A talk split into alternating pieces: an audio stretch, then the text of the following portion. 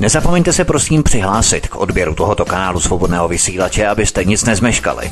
youtube.com lomeno c lomeno radio sv studio tapin radio. Dejte si prosím odebírat tento kanál kliknutím na červenou ikonku v horní pravé části obrazovky s nápisem odebírat a zaškrtněte také symbol zvonečku, abyste byli informovaní o nahrání každého nového pořadu. Tím také nepřijdete o čerstvé premiéry a rozmanité kauzy, které můžete dále sdílet na sociálních sítích. Příjemný, krásný, dobrý večer, dámy a pánové, zdraví vás svítek na svobodném vysílači. Máme něco kousek po 19. hodině. Vítám vás tu v našich pořadech svobodného vysílače a jsme rádi, že jste si na nás udělali čas a doufáme, že s námi vydržíte až do konce v rámci tohoto pořadu. 15. září 2020 otřásly bílinou na Teplicku těžké výbuchy policejního skladu s vyřazenou municí. Starostka podle jejího sdělení o žádném muničáku na území města neměla žádné tušení blamáž. Ovšem ještě tristnější je šetření Generální inspekce bezpečnostních sborů, která i po pěti měsících vzbuzuje výbuchy smíchu. Nikdo za nic nemůže, děkujeme, zapomeňte. Má být tento případ odšumněný do vytracena a překrytý novými kauzami? Žádný muničák nevybuchne jen tak sám od sebe, protože vojenská munice je už z principu konstruovaná pro hrubé zacházení. Třískněte do toho kladivem, ani tak se nespustí. Tento případ ale vyvolává silnou paralelu s výbuchy muničáků ve Vrběticích před 6 lety v říjnu 2014. Právě tady byla v úterý 13. října 2020 ukončená bezpečnostní opatření. Výsledek po šesti letech, nic se nevyšetřilo, děkujeme, zapomeňte. Pachatel zůstane neodhalený a případ jistě bude hezky po Česku vyšuměný do vytracena, stejně jako Bílina. Byl výbuch v Bílině úmyslný ve snaze upozornit na laxnost policie v zajišťování muničáků? Některé signály tomu nasvědčují. Jsou také na místě podezření o tunelování státních peněz. Krajský policejní ředitel Jaromír Kadleček ze Zlína totiž toto šestileté opatření odhadl na bezmála jednu miliardu korun. Na celé věci nejvíce vydělala pyrotechnická služba policie České republiky. Na přesčasech, nových vozidlech nebo vybavení. Kolik příslušníků si navýšilo díky odměnám a přesčasům výsluhy a odešlo do civilu. I tak se dá dřívější zanedbání bezpečnosti hezky po Česku využít ve svůj prospěch. Vrbětický výbuch má ale znepokojující mezinárodní rozměr. Na území po poraženém islámském státu v roce 2017 se totiž nacházelo enormní množství zbraní a munice z Česka i Polska. Podle mnohých indicií byl výbuch ve Vrběticích kamufláží pro nepozorovaný odvoz zastralých zbraní a munice do Turecka a odtamtud do Sýrie pod krytím aliančních cvičení NATO. Jiná stopa zmiňuje Azerbajdžán a zdejší diplomatické krytí. Část zbraní a munice mělo zůstat také na Ukrajině. Kijevský Majdan totiž vypukl v roce 2014 a v tomtéž roce 2014 vybuchly i vrbětické muničáky. Oba vybuchlé muničáky si pronajímala tatáž zbrojařská firma Imex Group. Do dodávky zbraní měly být prý zapojené firmy MSM Group a Rail Trade Praha, patřící do skupiny Čekoslovak Group Jaroslava Strnada. Informace jsou ale nepotvrzené. Ve firmě Bochemie, která provozovala linku na zpracování raketového paliva ve Vrběticích, zase seděl syn bývalého slovenského prezidenta Andrej Kiska junior. Bochemie byla ale investicí fondu zbrojovky Benson Oak, kterou založil Gabriel Eichler. I v té ale seděl Andrej Kiska junior. Klademe si po šesti letech více otázek než odpovědí. Kdo jede v krvavém zbrojařském biznisu? Byly zlikvidované všechny zbraně a munice z Vrbětic, anebo se mnoho z nich záhadně ztratilo a po několika letech se vynořilo na Blízkém a Středním východě? A já už u nás na svobodném vysílači vítám expolicisty Pavla Nováčka. Pavla, ahoj. Zdravím vás všechny, ahoj. A Pavla Štěpána, spoluzakladatele a člena výkonné rady odborové aliance IZS. Pavle, tak víte, hezký večer. Zdravím všechny a taky Vítku, dobrý večer. 15. září 2020 otřásla policejním muničním skladem kolem 13. hodiny těžká exploze. Následně vypukly velké požáry v policejním areálu speciálních staveb Bílina Chudeřín na Teplicku. Tehdy byla nařízená evakuace osob do vzdálenosti půl kilometru a do půl kilometru byly také rozmetané trosky budov. Výbuch byl slyšet až 15 kilometrů vzdáleném Proboštově. Protože Pavel Nováček je z Teplicka, má k tomu další podrobné informace, které začaly probublávat na veřejnost a protože se ale ta událost odehrála před zhruba pěti měsíci, spousta lidí to třeba ani vůbec nezaznamenalo.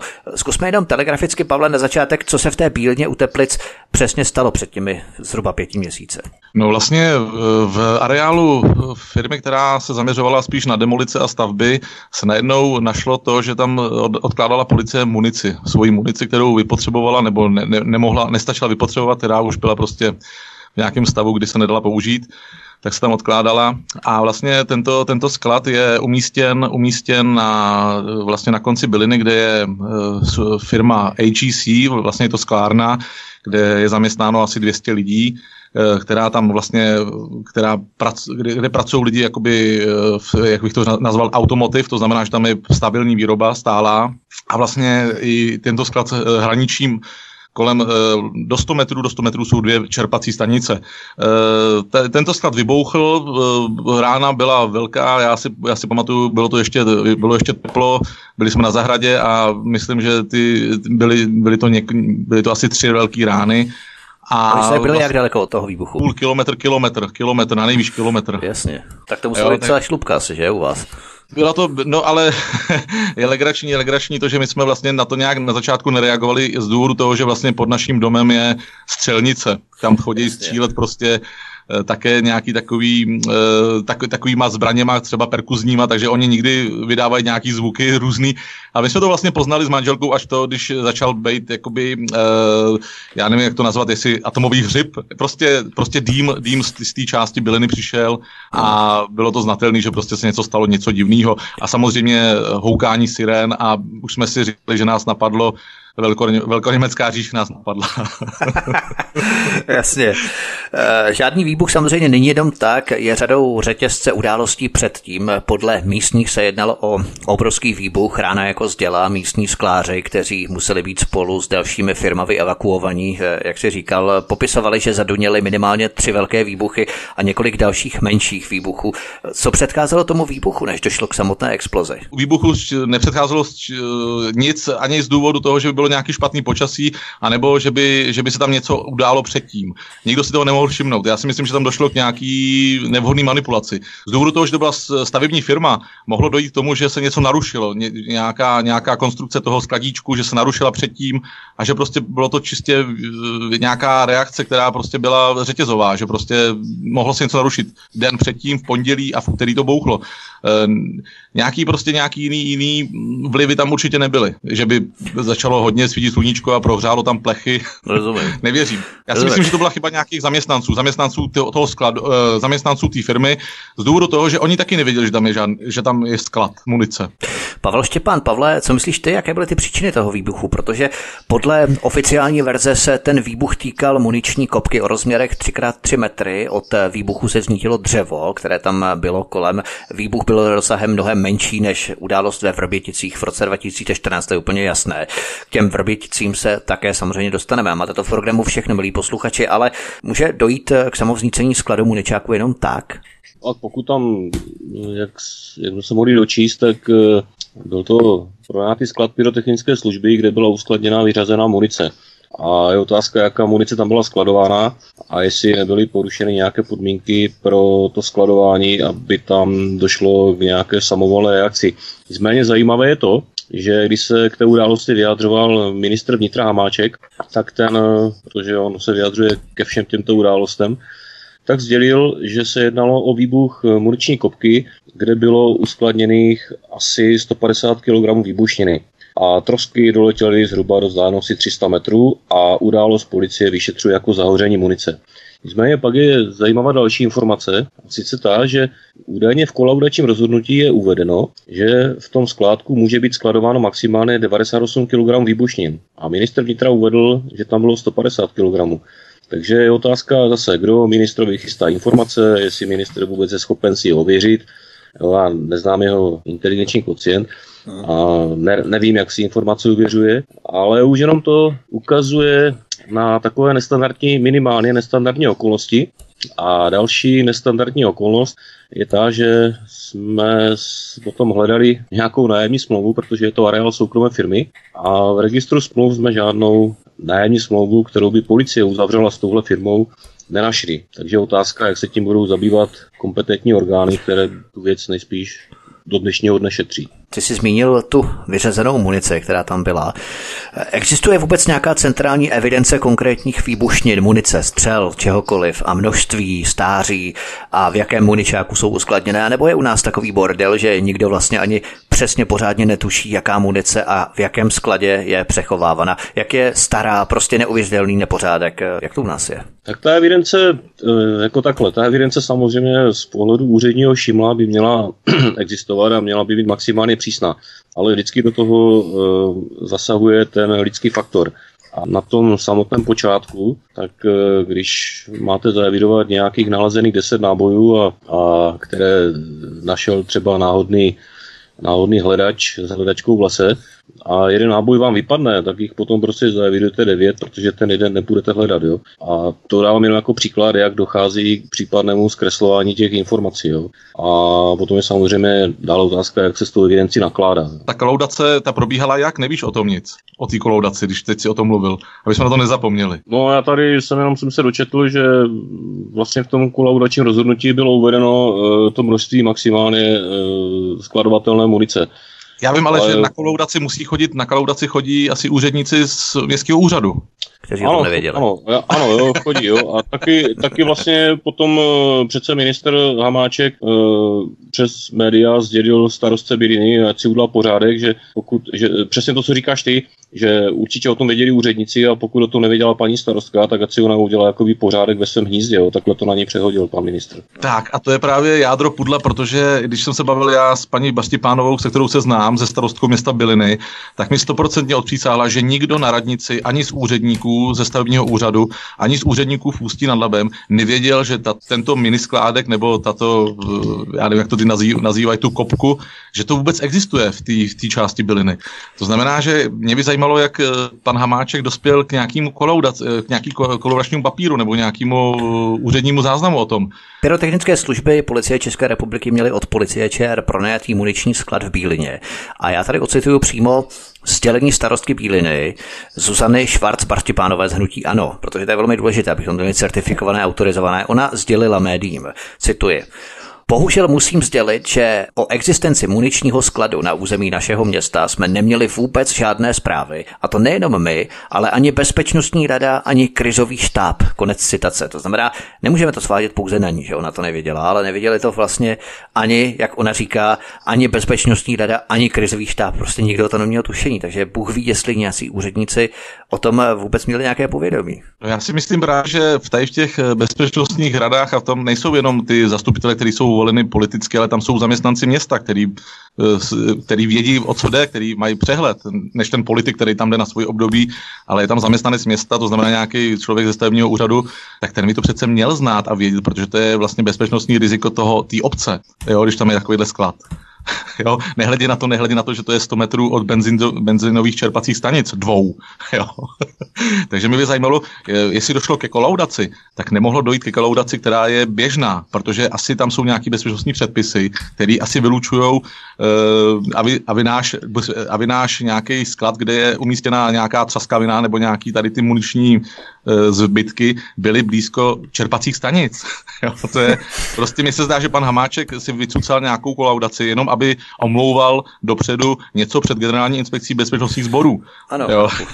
Jasně. Prostě bude to dávat na někoho jiného tu, tu, tu zodpovědnost. No já bych ještě k tomu jenom doplnil, jo, že tady vlastně, když se potom člověk eh, podívá po těch informacích v médiích, tak najde, že, bylo, že ten objekt jako takový, ten skládeček, byl jako muniční sklad skolaudovaný v roce 99. A je otázka, to, to, samozřejmě, že na to odpoví profesionálové z GIPSu, kteří vedou nestrané a 100% profesionální kvalitní vyšetřování. O kom si to mluvil, já jsem nerozuměl. O profesionálech eh, z Gipsu. Z čeho? Jako ne, ne, ne z toho Gipsu. seriálu, ale z Gipsu, no. Jo, myslím, že jsi rozuměl velmi správně, Pavle. Jo, takhle, profesionálové. Okay. Jo, ale jde o to, že ten uh, byl teda skolaudovaný v roce 99 a samozřejmě my nevíme, jo, teď zase bychom spekulovali, jestli si to tenkrát skolaudovala, co se dá předpokládat, pouze ta firma, to byly tedy ty, uh, ty stavby, speciální stavby Most, a následně v dalších letech eh, ten skládeček mo- mohli na základě jakési nájemní smlouvy, kterou teda jsme nedohledali, a která možná existuje, tak eh, že to mohli třeba později pronajmout policii. Jo. Tím pádem by to odpovídalo tomu, že to bylo skolaudované ale pak došlo k tomu pronájmu, no a pak už samozřejmě nikdo nevěděl, co se tam vlastně děje a co se tam skladuje. Jo. A těžko se to, já, já si myslím, že se tady nerozvíme, jo, že prostě to vyšetřování... Nerozvíme se, ale, ale mě jde ještě jednou o to, že máme nějaký parametry, když máme někde nějaký takovýhle sklad s nějakou hořlavinou, nebezpečnou látkou, tak asi doopravdy to nemůže být 100 metrů od čerpací stanice. Ta čerpací stanice tam je už delší dobu, než tam je ten sklad, než tam je ta firma. Jo. Takže podle mě kolaudace, proto oni nemají tušení úředníci, proběhla podivným způsobem. Tam vypukl velký požár, to znamená, že kdybyste dostalo k té čerpačce, tak by to bylo docela velký atomový hřeb potom. Ale ten areál sousedí s halou, kde pracují lidi v AGC, kde pracují lidi v, vlastně v automotiv, to znamená stabilní e, šichty, které jedou, já nevím, jestli jedou 24 hodin, ale 100% tam mm, pracovali. Mm. To znamená, že i tady to, jestliže tam byla prováděna kolaudace nějakého takového skládku, tak přece je podivná ta kolaudace celá z důvodu toho, že tam jsou lidi, jo, když už nebudu mluvit o zaměstnancích té firmy speciální stavby Most, tak budu se bavit o těch lidech, kteří jsou vedle za, za, za, za plotem v areálu firmy AGC.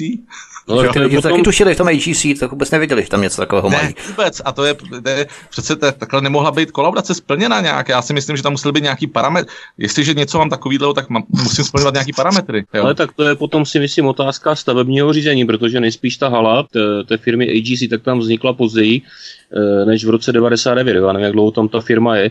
Ale samozřejmě, že když tam tu halu stavěli, tak uh, muselo to projít nějakým stavebním řízením a zase je to teda potom věc stavebního úřadu, který uh, to povoloval tu stavbu a no musel, vědět, musel já... vědět, co v okolí je. Jo. Takže, takže už vím asi, odkud vítr fouká, jak se říká uh, ve slangu mafie. Ono vítr, on vítr fouká možná právě stavební, ze stavebního úřadu, protože vlastně na pozici vedoucího stavebního úřadu byl člověk, který schvaloval i fotovoltaiku v bylině, takže... Aha. To si vyšetřoval vlastně, k tomu se ještě dostaneme v nějakém pořadu příštích budoucích. Když, když, se pak domluvíme Vítku, budu vyprávět o té fotovoltaice, která se stala pro, pro mou osobu os, osudnou. Ale, ano, ale, ano, ano. ale možná, možná, že ta kolaudace proběhla tady s tím člověkem. A nebyl to pan Votráček náhodou? Vondráček pan, ano. jo. O tom si samozřejmě budeme povídat příště, to je velmi zajímavé. Ale já bych se ještě vrátil rád k tomu aspektu, který jsme našli, který jsme ještě úplně neřešili, Může dojít k samovolnému, a teď to myslím všeobecně na jakékoliv muniční sklady, jo? může dojít k samovolnému výbuchu munice bez ohledu na její stáří, roztěkanost tím stářím, nebo tam musí dojít k nějakému mechanickému zásahu člověkem, aby se uvedl do provozu, do chodu ten výbušný mechanismus. Mně jde o to, nakolik uvěřitelná je ta teorie nebo hypotéza, historka, že ten muničák jen tak sám od sebe křápne, protože vojenská munice je přece už z principu konstruovaná na hrubé zacházení musí být, jak říkali Němci, Bombenfest un Idioten sicher. Přesně, no. No tak eh, k tomu asi tolik.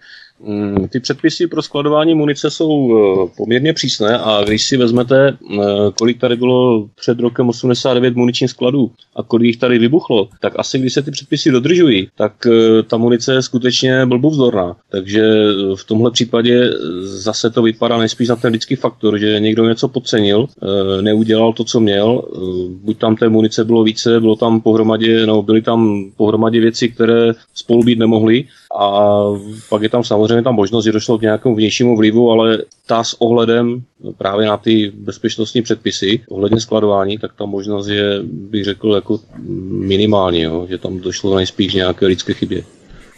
Třeba u nábojů do ručních zbraní se běžně testuje pád bedínky na betonovou podložku, aby se otestovali, jestli to opravdu bouchne nebo nebouchne. Já jsem si o tom něco málo přečetl, tady trošku chvíli budu machrovat, jo, ale pro, spíš pro naše posluchače, ne pro vás ani, protože vy to všechno znáte, ale pro naše posluchače, třeba když bouchne munice nějaký granát nebo protitanková střela, tak to taky není jenom tak, protože ta bezpečnost se tam řeší už v konstrukci samotného zapalovače, aby ta střela až do okamžiku výstřelu zůstávala extrémně bezpečná, odolná. A toho se dosahuje důmyslným využitím dvou fyzikálních sil, odstředivé síly a zrychlení. A teprve razantní přetížení při výstřelu nebo extrémní odstředivá síla při roztočení v drážkách, to je hlavně, případně kombinace obojího, tak to teprve potom uvolní ty mechanické speciální zábrany a připraví ten granát, minu nebo střelu, cokoliv, k aktivaci nárazem. Je to technicky velmi důmyslné, ale pro nás vlastně pro lajky je potřeba si uvědomit a zapamatovat to, že i když do toho praštíme kladivem, tak ani to žádný výbuch nespůsobí. Aniž když jsou ty mechanismy zastaralé, nemůže prostě dojít k výbuchu jenom tak. To je vlastně důležité si zapamatovat asi, že i pro vrpětice, které potom budeme uh, probírat. No ono, ono je to právě zajímavé v tom, že by ty profesionály, já teď nevím, jak je nazval Pavel, profesionály, asi jo, a profesionálové z gipsu, že by měli asi vyřešit to, kdo tam byl naposled. Kdo tam byl naposled a co tam mohl dělat, co tam mohl uskladňovat ten člověk, kdo tam byl naposled v tom malém skládku té munice, v té bylině. Jo? To, je, to je hlavní otázka pro ty specialisty nebo pro profesionály. Já se, mě to nějak se pořád přijít, já se omlouvám, jestli příčí to z toho profesionál. To je hlavní otázka. Kdo tam naposled co dával, kdo tam naposled něco dělal. Jo? A to je nejdůležitější otázka pro to, aby se to vyšetřilo a ukázal se vyník. A myslíš, že tady je skutečně patrný ten úmysl a záměr toho výbuchu, o kterém se spekuluje? Já, já nemluvím o úmyslu, já mluvím, tam mohlo být, tam nemuselo být úmyslný jednání u toho, ale, ale mohlo tam být nějaký nezodpovědný jednání a já, já, já, já věřím tomu, že to nikdo neudělal úmyslně. Já si myslím, že spíš to, ta manipulace, že byla nějaká amatérská protože navíc ty záběry z toho vrtulníku, které proběhly médii, jak to křáplo, tak eh, tam probíhala evidentně nějaká operace, nějaké manévry, protože natočit jenom tak náhodou explozi muničáku, to je jako předpovídat, kde udeří blesk, ne? Nevím, mně se to nějak celé nezdá. Asi jsem příliš paranoidní podezřívají, to je v mém popisu práce, ale přece jenom nezdá se mi to tak úplně běžné, že by vrtulník náhodou natočil výbuch muničáku. Tak je to v blízkosti, blízkosti Ústí nad Labem a tam jsou ty vrtulníky, nebo tam je jeden vrtulník, tak možná, že byl na cestě z nějaký dopravní nehody. Ještě poslední věc, než si dáme písničku a potom přejdeme na ty vrbětice, což bude také nesporně velmi zajímavé. To vyšetřování si převzala Generální inspekce bezpečnostních sborů GIPS v rámci specialistů profesionálů, kteří to vyšetřovali. Došlo od té doby k nějakému výraznému posunu v daném šetření. Pavel Štěpán. Tak my jsme si zažádali o informace podle zákona 106 o svobodném přístupu k informacím a to bylo v prosinci loňského roku a bylo nám odpovězeno, že skutečně Generální inspekce bezpečnostních sborů provádí prověřování okolností příčin toho požáru a dále, že byly zahájeny úkony trestního řízení pro podezření z, trest, z přečinu obecného ohrožení z nedbalosti. A bych jenom k tomu e, řekl, že e, vždycky tady, tady, když se hledá ta odpovědnost, tak se v našem právním státě se zapomíná na takovou tu odpovědnost, mm, tu obecnou. Jo. Tady vždycky se snaží, eh, což je logické, snaží se dobrat jako té příčiny nějaké události. Ale si myslím, že primárně by se mělo vlastně jednat o tu obecnou odpovědnost. Tady nepochybně je odpovědnost e, krajského ředitele, příslušného krajského ředitelství, který to má v gesci, pokud se nejednalo přímo o sklad, který měla pronát ty pyrotechnická služba, která spadá pod policejní prezidium, takže tam se tu odpovědnou osobu se dá dohledat poměrně snadno, myslím toho funkcionáře, který to zastřešuje. A jestli potom v rámci šetření, jestli se dojde ke konkrétní osobě, která to zavinila, tak to je samozřejmě věc další. Ale tady, jak, má, jak máme zkušenost, tak vždycky je snahou právě tu obecnou odpovědnost rozmělnit, rozptýlit a různými informacemi a, a takovými jakoby, e, jakoby e, skutečně odbornými informacemi z toho vyšetřování, tak odvést pozornost od té odpovědnosti obecné. Já maličko odbočím a jenom, jenom řeknu příklad. Jo? Příklad e, havárie ve Studence to železniční neštěstí. Tam se, to se táhne už v podstatě 12. rok, to bude letos, jo. A za 12 let nebyla justice a vlastně ani orgány činné v trestním řízení nebyly schopny uh, se do, dopátrat výjimka, kdo za to může. Ale když, když se na to podíváme z hlediska té obecné odpovědnosti, tak přece ten výnik nebo ta odpovědnost je jasná, protože tu zakázku nebo tu stavbu realizovala firma, která vyhrála výběrové řízení. A nás jako občany nezajímá, nezajímají její další vztahy s nějakými subdodavateli a s dalšími subjekty, které pro ní prováděly nějaké konkrétní úkony a práce. ale nás přece zajímá to, že ta firma zakázku vyhrála, realizovala a při té, při té realizaci došlo k tomu neštěstí. Ale jak je vidět, tak vlastně tomu se i ty soudy brání, jo? protože je to přece takové, nebo je to logické. Dáte tu obecnou odpovědnost, řekněte, za to dělala to tahle firma, ta je odpovědná a ať si to ta firma potom řeší přes soudy, ať si to platí, ať si to řeší s těmi subdodavateli, kdo tam co zavinil. Ale tady do toho, že ti pozůstali, konkrétně z té studenky, tak dodnes nevědí, na koho se mají obrátit eh, s žádostí o náhradu škody. A to je velice smutné, je to 12 let a je to prostě strašné. Ještě napadlo, že takhle o tom přemýšlím, o té kolaudaci, když se pořád budu vracet k té bylině. Poslední věc ode mě. Uh, tak o kolaudaci by přece měli vědět ty kompetentní orgány, kteří jsou, kde jsou zahrnuty i hasiči. Ale hasiči, vlastně bylina má svoje, svoji hasičskou jednotku a opět hasiči nevěděli o tom, že se na jejich území, v jejich teritoriu něco takového nachází. Takže pan Hamáček se, se svojí teorií, já nevím. No, Velkého třesku? Jo, ale, ale rozumíte, jo, takže všechny orgány budou říkat, že o tom nevědí, ale pan Hamáček někde z Prahy nebo odkud se vyrodil, z, jak, z jaký vesnice se vyprt, jo, tady ten ničitel čes, ČSSD, tak bude říkat, že prostě kolaudace v pohodě, bla, bla, bla, jo. Jenže ono to bylo potom velmi jednoduché svádět na krajského policejního ředitele, protože v okamžiku nástupu do funkce by si musel zrevidovat veškeré sklady a skládky, které na tom svém území má, protože tady ten byl koloudovaný v roce 99 a poslední policejní ředitel tam není od té doby tak dlouho. Jo. To znamená, že nemůžeme to přímo svést na krajského, no právě na krajského policejního ředitele. Ten chudák o tom vlastně možná ani nevěděl, nemůže za to, jo. Takže Dobře, ale má svoje, delegovat ale má tu odpovědnost. Lidi, ale má svoje lidi a má tam přesně tak, má tam krizového manažera a ti vlastně, pokud funguje krizové řízení, tak oni by měli o všech těchto objektech vědět, jo, co má v tom teritoriu, co tam má za rizikové objekty. Jo, takže všechno tohle by mělo fungovat. A pokud to krizové řízení funguje, tak není možné, aby takhle selhávalo. Ano, ale Ústecký kraj není, není půlka Evropy, Ústecký kraj. Možná, jak tady ještě Pavel Štěpán nadnesl tu paralelu s, tím železničním neštěstím studenka, tak ani nemusíme chodit daleko z tohoto kraje, protože na té severní Moravě ta mafie je přece jenom poněkud silná a drsná. Nemusíme chodit tak úplně daleko, stačí, když eh, si zrekapitulujeme, co se odehrálo v rámci šetření případu otrávené Bečvy, otrávené řeky Bečvy. A v podstatě v září 2020 a dodnes vůbec není známé ani firma, ani ten vyník, kdo za to nesl odpovědnost, vůbec nic. Tam zahynulo 40 tun ryb, 40 eh, km kilometrů v rámci podél té řeky byla otrávená nějakým kyanidem nebo nevím čím přesně a vůbec nic se nevyšetřilo ještě do této doby. Takže to je něco podobného. No tak já si tady taky v té v kauze Bečva si nedělám iluze, navíc, navíc jak jsem zaznamenal, tak Uh, nepodařilo se mi ten článek uložit. Já vím, že tam byla zmínka bezprostředně po, uh, po té, když ta, když ta havárii došlo a informovali, informovali o to média, tak tam byla zmínka právě o policii a tato v podstatě v prvních dnech tak, eh, tak to házela nebo nechávala eh, v podstatě v gesci České inspekce životního prostředí a, a těchto orgánů. Jo. A až bylo tam nějaké sprodlení, až se potom něco začalo dělat, takže i tady je vidět, že tam došlo eh, ke sprodlení, došlo k podcenění té situace a a, ale to je zase na jiný, na jiný pořad, jo. Prostě ano, ano. teď se zase čeká na znalečák, jo. To bylo úplně jasné, že ten znalec si tu lhutu prodlouží, jo. To tam prostě, to se dá očekávat, jo. A mm, no, to je na jiný pořád, to nebudeme tady se tím zabývat, zdržovat. Určitě, právě protože Richard Brabec, eh, ministr životního prostředí, tak on jednou právě v tom jeho výroku prohlásil, že už jsou blízko 24 hodin k tomu, aby odhalili toho vyníka, toho pravého vyníka. A potom najednou na ten případ někdo hodil deku a dodnes se vlastně nic nevyšetřilo. Jo. Takže možná právě tam byli velmi blízko, oni velmi dobře vědí, kdo to byl, ale někdo na to hodil evidentně deku na ten případ a prostě překrali to, nevím.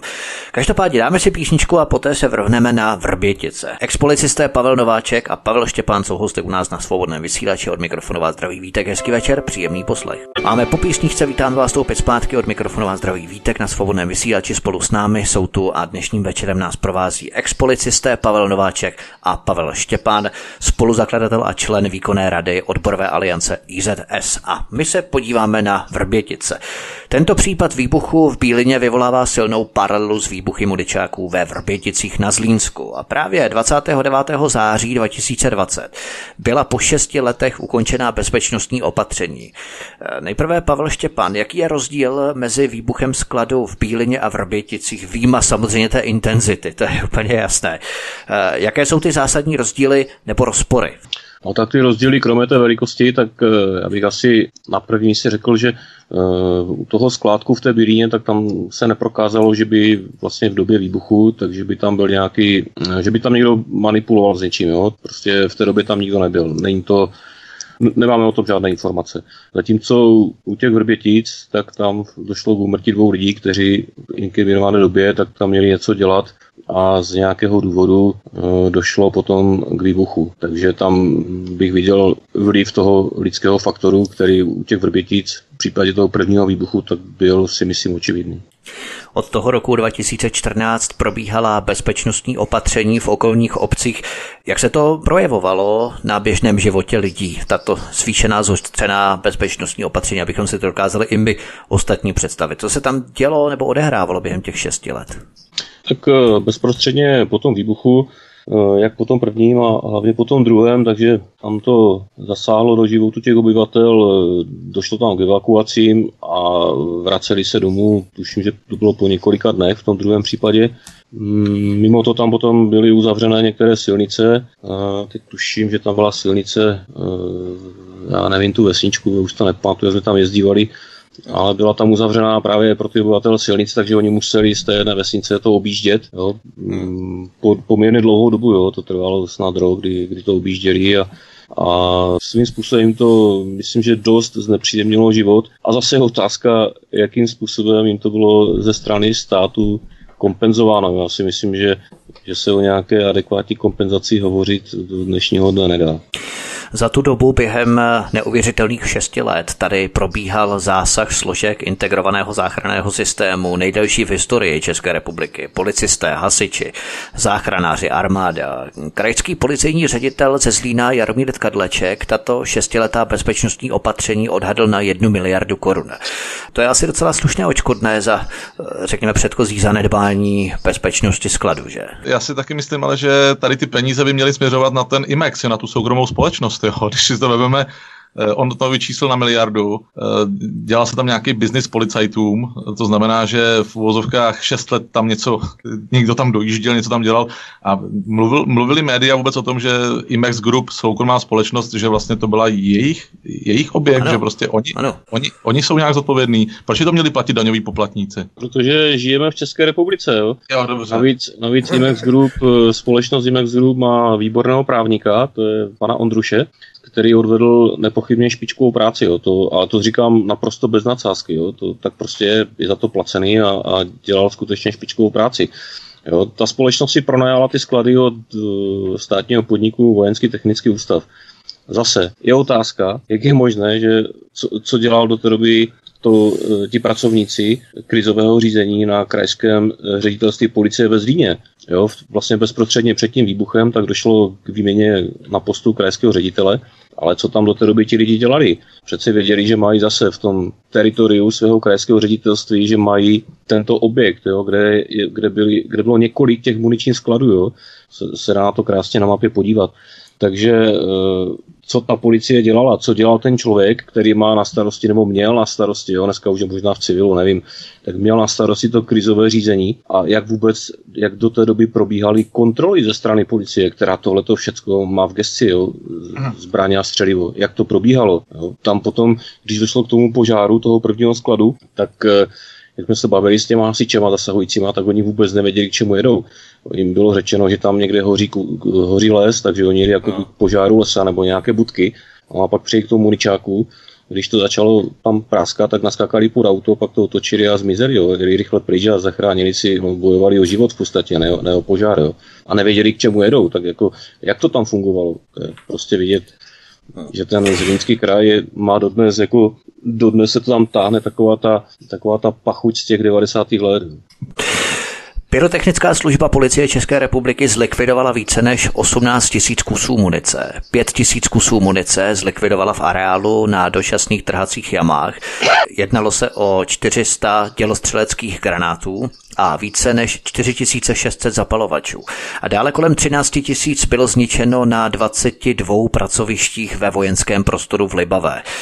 Tady se jednalo převážně o dělostřelecké granáty a dělostřelecké miny. Přesto ale v tomto prostoru bude nezajištěná munice po dobu dalších desítek let. Jak by si, Pavle, hodnotil práci a úsilí pyrotechnických služeb České republiky za tu dobu těch šesti let? Pavel Štěpán. No, já bych se na to podíval eh, ze dvou, ze dvou úhlů. Jo. Nejdříve přímo k té otázce, kterou si dal, tak eh, k té práci té pyrotechnické služby, tak tam, bych, tam by to nepřipomínkoval. Jo? Prostě oni postupují eh, podle nařízení, podle nějakých interních aktů a tak dále.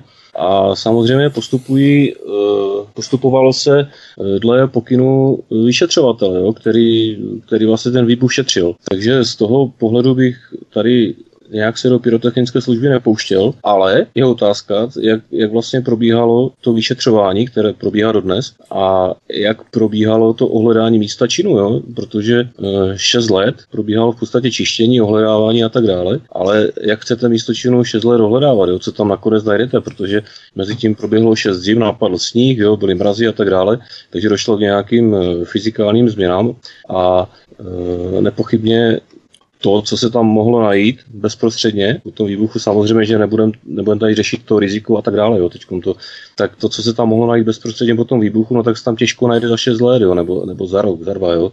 Takže můžeme, se, můžeme jenom eh, z pohledu té pyrotechnické služby, jak jsem říkal, tam bych se do toho nějak nepouštěl, k tomu jenom potom řeknu takový dovětek, ale z pohledu toho vyšetřování, tak to vyšetřování v podstatě spochybňuje samo sebe.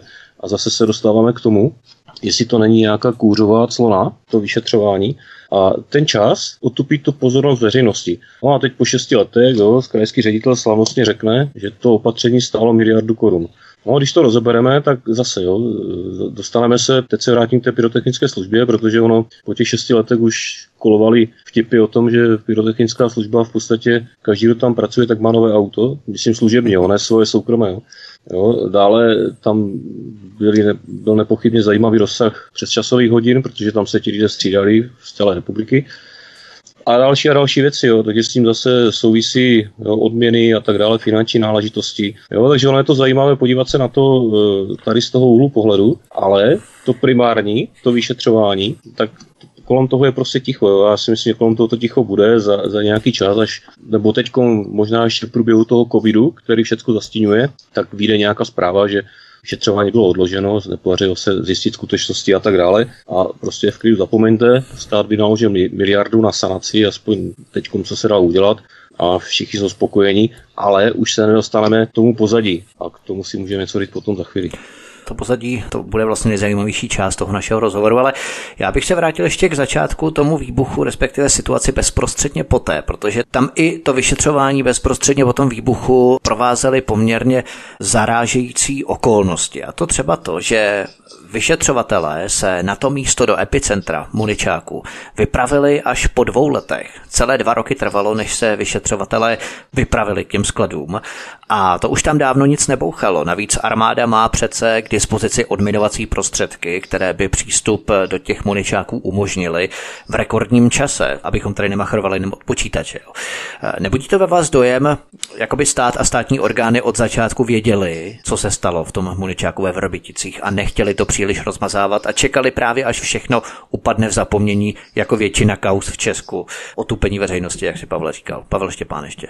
Tak ono to na to nepřímo ukazuje. Jo? A teď si vemte, jakým způsobem chcete, nebo když chcete ovlivnit vyšetřování, tak jak to uděláte?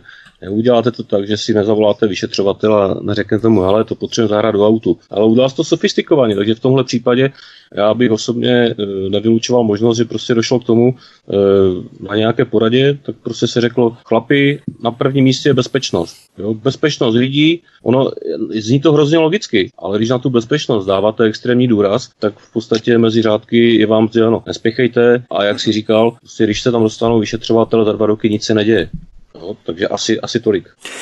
Další taková záhada indicie je, že už krátce po explozích začala policie celou událost ve Vrběticích šetřit jako úmyslný trestní čin. I dokonce prezident Miloš Zeman tehdy se o té věci vyjádřil, že šlo o úmyslný trestní čin. Pamatuješ na to? Jo, ty počátky byly provázené a tam těch výroků bylo více, jo, tam, tam k tomu se vyjadřovala spousta politiků, dokonce se dá dohledat, že i i Andrej Babiš tenkrát řekl, že e, konkrétně se vyjádřil k tomu druhému výbuchu, jo, tam řekl, že rozhodně, nebo tak on tu řekl, že sklady ve, ve Vrběticích rozhodně nevybuchly náhodou. A zejména se teda vyjadřovali politici potom k tomu druhému výbuchu, jo, tam, eh, tam to lze dohledat, jo, je to zaznamenané, jo, většina, většina z nich prostě říkala, to není možné, jo, tam ten druhý výbuch tam to nebyla náhoda, to, to byl, byl, byl to úmysl a to se musí vyšetřit, jo? takže to vždycky jsou kolem toho ty silná slova a, a všichni moc dobře, nebo si myslím, že většina věděla, co je v pozadí a takže to, to, je ta, to jsou ta silná slova pro veřejnost a, a ten čas to potom prostě uklidí a ono to, ono to vyšumí. Ale to je hlavně kvůli tomu mediálnímu boomu, to je hlavně, aby se udělalo bubu na lidi, co se děje, prostě bulvár, bulvár z toho udělal to, co tam nebylo, si myslím, protože aby tam došlo k úmyslnému trestnému činu a zemřeli dva lidi, to je prostě si myslím, že jsme v nějakém sci-fi filmu. Jo. Přece nebudeme zabíjet lidi kvůli tomu, aby jsme udělali výbuch ve Verběvicích, kde potřebujeme vybuchnout, protože tam máme nějaký problém nevěřím tomu, že prostě byl to úmyslný trestný čin. Ale zase, ale zase, jak říkal Pavel, eh, to, jak se, jak se s tím manipuluje, že za šest let se nic nevyřešilo, akorát nám, akorát nám nějaký, nějaký ředitel z Línského kraje řekl, že to stálo miliardu, to je, to je směšný. Takže abychom to uzavřeli, ten případ ve Vrbiticích ani po šesti letech nebyl vyšetřený natolik, aby se odhalil vyník. Myslíte tedy, že pachatel zůstane nakonec neznámý, nepotrestaný a ten případ vyšumí do vytracena, věc bude odložena? No tak o tom se, o tom se nedá téměř vůbec pochybovat. Jo. Takhle, to, takhle to dopadne, si myslím, a všechno k tomu směřuje. Protože když se podíváte na pozadí, tak eh, si snadno domyslíte, že opravdu nebude, nebude zájem to vyšetřit. Já bych se ještě vrátil k tomu, eh, k tomu výbuchu, k tomu druhému. Jo. Eh, Pavel to možná potom okomentuje z pohledu kriminalisty, který byl mnohokrát na místě činu. Vemte si, že když vybuchl ten první sklad, tak eh, bylo to velice sledované. Jo. Tehdejší mluvčí z rýnské policie, tak v podstatě každý den byla v televizi a, a komentovala ta opatření, která tam byla realizována a jak je, jak je ten objekt eh, střežený a kolik se tam střídá policistů a jak, to, jak, jak se to hlídá. Ale pravda je taková, že, že ten objekt nebyl střežený jakoby hermeticky, to znamená, že do toho areálu mohl kdokoliv proniknout, ať eh, pod pláštíkem noci, anebo v nestřeženém okamžiku, protože ti policisté nestáli na dohled, jo, takže tam se dalo dojít, to znamená, že nebyl problém, aby tam někdo přišel a ten druhý výbuch nějakým způsobem inicioval. A ta bezbranost, jo, a nejistotová bezbranost, nebo to byl úmysl té policie, se ukázala právě před tím druhým výbuchem, jo, nebo takhle, při tom druhém výbuchu, protože když, když vybuchl ten druhý sklad, tak tam eh, potom byla ta vyjádření těch politiků, že to není možné, že to nebyla náhoda. A vlastně až po tom druhém výbuchu tam přijela armáda, která tam policii pomohla, protože policie byla naprosto bezbraná, nebyla tam, nefungovala tam logistika, zázemí, jo. Přijela tam armáda, postavili tam kontejnery, eh, budovali tam kuchyň a pak to hasiči dovezli kontejner k vrátnici a pak to trošku začalo fungovat. Ale do té doby to byl, jak bych to řekl, uh, byl to takový řízený, uměle řízený, uměle řízený chaos, jako ne úplně chaos doslova, ale, ale tomu chaosu se to docela přibližovalo. Dobře, ale když to bude teda, když to bude, když budeme hledat vyníka a když budeme teda si říkat tu teorii, že druhý výbuch byl iniciován nějakým pachatelem, tak bude, musíme směřovat to na ten Inex zase opět, protože kdo, kdo, komu, komu šlo o to za, zahladit nějaký stopy z prvního problému? Jo, takže... No a tady se, tady se k tomu dostáváme, jo, protože, jak říkal víte, že se dostáváme k tomu pozadí, tak uh, já bych tady jenom uh, řekl takovou informaci, že Konzorcium obraného průmyslu dostalo na likvidaci střeliva, to znamená, to byla nevypotřebovaná munice ještě ze skladů Československé armády, jo, tak dostalo v letech 2005 až 2006, dostalo podle zpráv Cisku ze státního rozpočtu 2,5 miliardy, 2,5 miliardy jo, na likvidaci této munice. A ta munice byla uh, uskladněna v různých skladech, jo. Potom si jistě vzpomínáte, že proběhla v televizi reportáž o tom, co se našlo ve skladu ve Slatině, jo. To je ten zelený sport, jo. Příznivci střelby to znají. Takže těch skladů bylo po celé republice více. A ty Vrbětice nebyla výjimka. A teď jde o to, eh, jak se ta munice likvidovala. Jo? To konzorcium obraného průmyslu dostalo ty peníze. A jak se ta munice likvidovala? Víme, víme stoprocentně, že, že ta munice nebyla obchodovaná a mhm. nebyla vyvážena do zahraničí. Ta věc má ještě další velmi znepokojující rozměr v mezinárodním měřítku v rámci mezinárodního obchodu se zbraněmi. Pamatujeme si na rok 2017, kdy byl rozdrcený islámský stát a zavražděný jeho vůdce Abu Bakr Bagdádi. Jeden z důvodů jeho zabití byla obava, že by mohl začít mluvit o dodávkách zbraní, odkud islámskému státu proudily zbraně.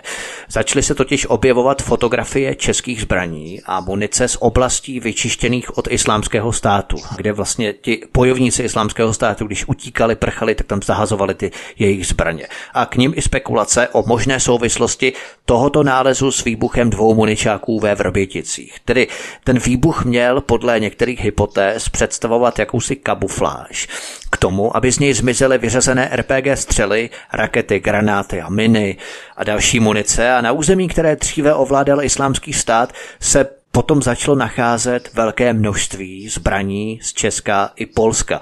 Jak si to vysvětlujete? Pohybujeme se samozřejmě teď v rovně hypotéz, ale vidíte tam určité souvislosti v rámci nelegálního mezinárodního obchodu se zbraněmi, Pavel Štěpán? No tak já je tam, já je tam vidím, jo, protože pokud si člověk dá tu práci a, a pozbírá ty informace, tak si to potom poskládáte jako Lego. Jo. Akorát je problém, že ty informace, e, než je poskládáte, tak vám to chviličku trvá, musíte vědět, kde, e, kde se ptát, kde je zjišťovat a tak dále. Ale není to neřešitelný rebus. Jo. A zase, jak jsem, jak jsem zmiňoval, e, předtím, když jsem, když jsem pochválil práci eh, advokáta Radka Ondruše, tak eh, když se vyjadřoval k munici, jaká byla ve Vrběticích, tak on prostě řekl, jo, roky výroby byly mezi lety 85-89 a všechno bylo východní provenience. Takže eh, on řekl v podstatě, jedná se o nějakou munici, která byla někde vyrobená jo, v nějakém množství. To, jo, to jsou ty neurčité formulace, takže a, ale rozumíte, kam tím mířím. Zase vem si to, vem si to jinak, Pavle, takže IMEX Group, to, to znamená, když budeme všechny tady ty hypotézy dávat dohromady, takže IMEX Group dělal nelegální obchod nejenom se Slovenskem, ale i s islámským státem. To znamená, že tento, tento soukromý subjekt napojený na stát eh, stoprocentně se zadá za to, aby nebylo nic vyšetřeno. No, ano, přesně já bych to nehrál jenom ten MX no. Group, já bych to nehrál jenom ten MX Group, protože... A těch firm je více, ano, přesně tak. No, těch dobře, ale to zaštiťovalo, ale dobře, ale zaštiťovalo to IMEX Group, tady ten areál Vrbětice zaštiťoval IMEX Group. On měl pronáte ty sklady, některé, jo, neměl to pronáte celé, měl tam pronáty no. ty sklady. Totiž já bych to neházel pouze na ten IMEX Group, protože já bych ještě zmínil jednu skutečnost, samozřejmě se pohybujeme ještě, proříkáme na hraně hypotéz, spekulace, ale americký server Rio Clear Defense přinesl tehdy výbušný text o tom, že Donald Trump se nechtěl setkat s Milošem Zemanem, protože lidé v jeho okolí prý vyváží do Sýrie přes Azerbajdžán a diplomatické krytí české zbraně. Dodávky prý zajišťují firmy MSM Group a Rio Trade Praha. Obě patří do skupiny Čekoslovák Group podnikatele Jaroslava Strnada. A Jaroslav Strnad měl velmi blízko k Miloši Zemanovi. Opět hypotéza, opět to bylo zveřejněno na tom serveru, dokonce to běželo snad i na protiproudu. A tehdy skutečně probleskovaly informace o tom, že enormní množství zbraní z Česka a Polska pod krytím NATO proudily právě do Pobaltí v rámci aliančních cvičení, ale po skončení těch cvičení část těch zbraní zůstávala na Ukrajině. To je taky velmi zajímavé, protože výbuch ve Vrběticích v roce 2014, Majdan v Kijevě taky v roce 2014, i když o půl roku později, jo, taky docela zajímavá časová souslednost ale část těch zbraní měla skončit na Ukrajině tedy a zbytek zbraní byl odvezený loděmi do Turecka a odtamtud do Sýrie. E, není tam pozoruhodná ta časová souvislost a i výskyt těch českých zbraní. Mám tady třeba fotku české pušky vzor 52, která byla nalezená po islámistech na těch jejich bývalých územích třeba. No nepochybně ano, ono to vlastně všechno na to, jak jsem říkal, nepřímo ukazuje.